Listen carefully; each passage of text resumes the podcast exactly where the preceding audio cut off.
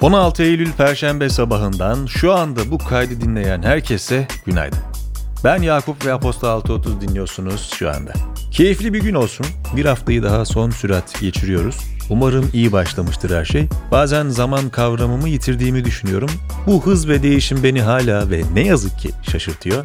İçinizden aman tek derdin bu olsun be Yakup dediğinizi duyar gibiyim. Evet, tek derdimiz bu olsun, değil mi? Şu anda dinlediğiniz bülten B2 Press'in destekleriyle ulaşıyor.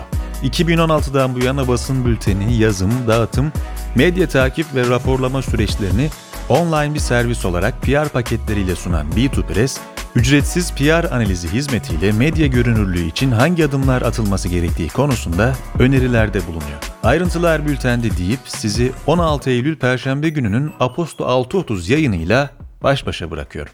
Keyifli dinlemeler. Piyasalar ve ekonomi.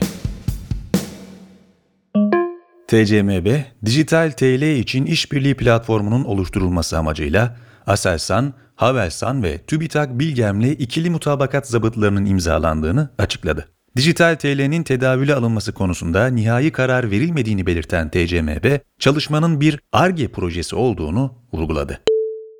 Birinci faz pilot uygulama kapsamında prototip dijital Türk lirası ağı kurulacak. Blok zincir teknolojisi, dağınık yapıların ödeme sistemlerinde kullanımı gibi başlıklarda denemeler uygulanacak. Hazine ve Maliye Bakanı Lütfü Elvan da Mart ayında açıkladığı ekonomi reform takviminde dijital liranın hukuki altyapısının yıl sonunda hazır olacağını duyurmuştu. Hollanda'da ve Birleşik Krallık'ta doğal gaz fiyatları tarihi yükselişler yaşadı. İki gün önce 800 doları aşan Ekim vadeli 1000 metreküp doğal gaz fiyatları dün 943 doları gördü. Dünkü yükselişte Birleşik Krallık ve Fransa arasındaki bir elektrik hattında çıkan yangının etkisi olduğu biliniyor.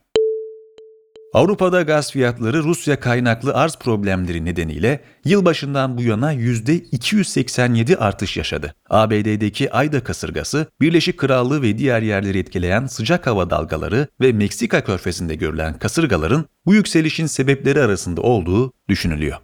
Uluslararası Finans Enstitüsü verilerine göre küresel ülke borçları 2021 ikinci çeyrekte 4,8 trilyon dolar artarak 296 trilyon dolarla rekor düzeyine çıktı. En büyük artış 3,5 trilyon dolarla gelişen ekonomilerde yaşandı. Türkiye'de kamunun borçluluğu ise ikinci çeyrekte %39,8'den %41,6'ya çıktı. Avro bölgesinde sanayi üretimi pandemi tedbirlerinin azaldığı 2021 Temmuz'da bir önceki aya göre %1,5 yükselerek beklentileri aştı. Avrupa İstatistik Ofisi'nin verilerine göre sanayi üretimi geçtiğimiz yılın Temmuz ayına göre %7,7 artış gösterirken 19 üyeli bölgede aylık bazda sanayi üretiminde en fazla artış %7,8 ile İrlanda'da gerçekleşti.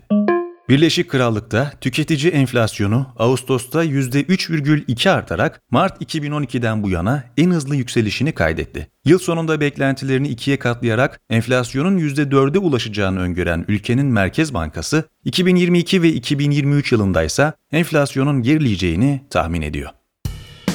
İş Dünyası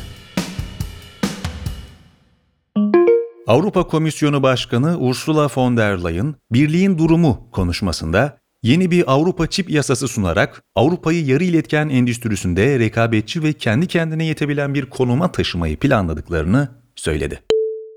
Pandemiyle tedarik zincirlerinde yaşanan aksamalar ve çip kıtlığı birçok otomobil firmasının üretim hedeflerini düşürmesine, fabrikalarını bir süre durdurmasına yol açtı. Avrupa bu planla çip endüstrisinde Asya pazarıyla rekabet etmeyi ve dışa bağımlılığını azaltmayı hedefliyor.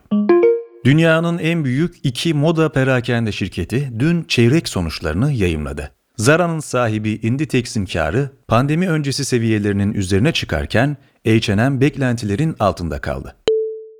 Inditex 2021 Mayıs-Temmuz ayları arasındaki yaz sezonu çeyreğinde 6,99 milyar avro gelir kaydetti. İspanya merkezli şirketin net satışı 2019'un aynı dönemine göre %7 arttı.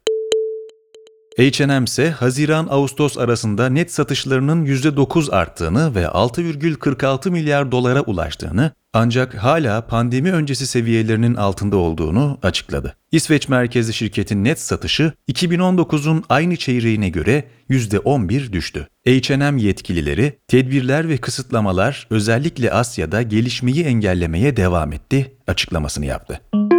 İrlanda Veri Koruma Komisyonu, TikTok hakkında çocukların kişisel verilerinin işlenmesi ve kişisel verilerin Çin'e aktarılması ile ilgili endişeler nedeniyle iki soruşturma başlattı. Komisyon açıklamasında ilk soruşturmanın 18 yaş altı kullanıcıların yaş doğrulama önlemleri kapsamında kişisel verilerinin işlenmesiyle ilgili duyulan şüpheler hakkında olduğunu belirtti. İkinci soruşturmada ise Çin'e yapılan veri aktarımının AB kurallarına uyup uymadığının denetleneceğini bildirdi. Google, Güney Kore'deki varlığının kullanıcılara 10 milyar dolardan fazla fayda sağladığını söyledi. Şirket ayrıca Güney Kore merkezli şirketlere de her yıl 10,5 trilyon won ekonomik fayda sağladığını da belirtti. Politika Birleşik Krallık Başbakanı Boris Johnson, Eğitim Bakanı Gavin Williamson, Adalet Bakanı Robert Buckland, Yerel Yönetim ve İskan Bakanı Robert Jenrick'i görevden aldı. Kültür Bakanlığı, Uluslararası Ticaret Bakanlığı ve Dışişleri Bakanlığı'nda da kabine değişikliği yapan Johnson, Dışişleri Bakanı Dominic Raab'ın yerine Liz Truss'ı atadı. Afganistan'da Taliban yönetiminin başbakan yardımcısı Abdul Gani Birader ve bir kabine üyesi arasında tartışma yaşandığı iddia edildi. Birader'in başkent Kabil'i terk ederek Kandahar'a gittiği ileri sürüldü. Taliban haberleri yalanladı. Afgan kadın futbol takımı ülkeyi terk ederek Pakistan'a gitti. Pakistan Bilgi ve Yayıncılık Bakanı Chaudhry Fawad Hüseyin takımı memnuniyetle karşıladıklarını söyledi. Afganistan'ın Helmand şehrinin valisi, Taliban'ın ülkenin meşru lideri olarak tanınması için uluslararası kamuoyuna çağrıda bulundu.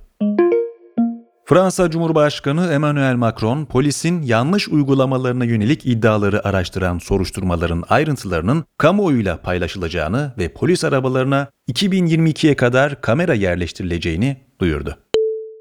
Öte yandan Fransa'da 2022 yılında yapılacak Cumhurbaşkanlığı seçimlerinde ismi geçen Eric Zemmour, ülkede yeni doğan bebeklere Fransızca ad verilmesini önerdi. Seçime katılması durumunda %10 oy oranına ulaşması beklenen ve henüz aday olmamasına rağmen anketlerde Annie Dalgo'yu geride bırakan Zemur, Jordan ve Kevin da dahil olmak üzere hiçbir yabancı ön isme izin verilmemesini talep etti.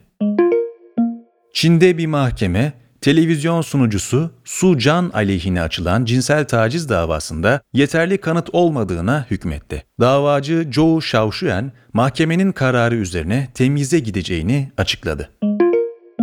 Kuzey Kore ülkenin doğu bölgesinde iki balistik füze test ederken Güney Kore'nin de ilk kez deniz altından fırlatılan balistik bir füzeyi denediği bildirildi. Silahın Güney Kore'nin potansiyel dış tehditleri caydırmasına, savunmasını güçlendirmesine ve Kore Yarımadası'nda barışı teşvik etmesine yardımcı olmasının beklendiği belirtildi. Papa Francis, geçtiğimiz Mart ayında istifa etmek isteyen Hamburg Başpiskoposu Stefan Hesse'nin istifasını reddetti. Teknoloji ve Startup Facebook'un Instagram'a yönelik yaptığı iç araştırmaya göre uygulamanın genç kullanıcıların zihinsel sağlığı üzerinde endişeleri artıracak düzeyde etkileri bulunuyor. Instagram'ın en çok kız çocuklarını ve genç kadınları etkilediği vücut imajı kaygısı yaratarak her üç kadından birinin zihinsel durumunu daha da kötüleştirdiği belirlendi.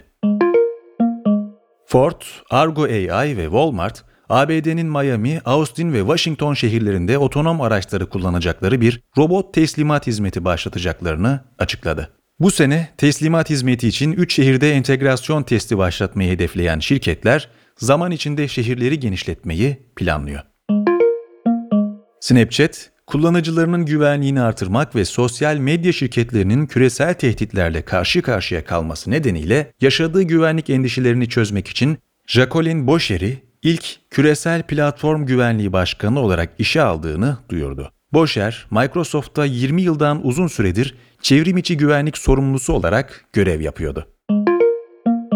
Google, ABD'nin New York şehrinde Birleşik Krallık ve İspanya'ya uzanan 3900 millik Grasshopper denizaltı internet kablosunun döşendiğini duyurdu.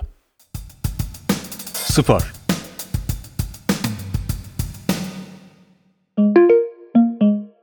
Ampute Milli Futbol Takımı 2021 Avrupa Ampute Futbol Şampiyonası'ndaki ikinci maçında İtalya'yı 11-0 mağlup ederek grubunu namağlup lider olarak bitirip adını çeyrek finale yazdırdı. Milli takım çeyrek finalde 17 Eylül Cuma günü C grubunu ikinci bitiren İrlanda Cumhuriyeti ile karşılaşacak.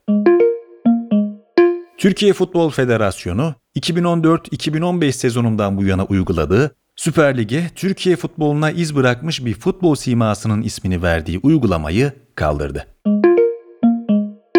Galatasaray Kulübü Başkanı Burak Elmas, geçtiğimiz yaz yaptıkları hamlelerle futbol takımının bütçesini bu sezon 62,5 milyon avrodan 48,2 milyon avroya indirdiklerini ve 2022-2023 sezonunda da 35 milyon avroya düşürmeyi hedeflediklerini açıkladı.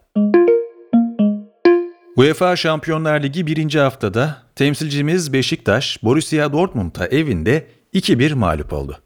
Spor dünyasında öne çıkan diğer gelişmeler, dünün öne çıkan karşılaşmaları ve günün öne çıkan müsabakaları için bültene göz atmayı, spor kanalımıza bakmayı unutmayınız.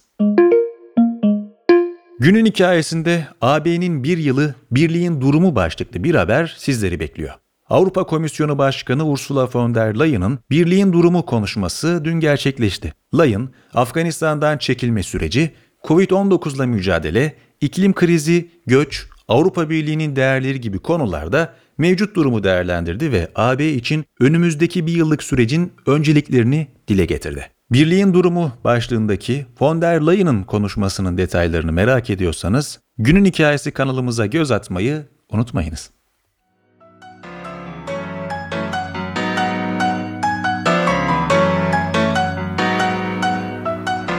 Bu haftalıkta bana ayrılan sürenin sonuna geldik. Ben Deniz Yakup, dilim döndüğünce detayları, gündemin öne çıkan gelişmelerini sizlerle paylaşmaya çalıştım. Umarım dinlerken keyif almışsınızdır. Haftaya tekrar salı ve perşembe günlerinde mikrofonda ben olacağım. O vakte kadar kendinize iyi bakın. Sağlığınızı ihmal etmeyin lütfen. Görüşmek üzere.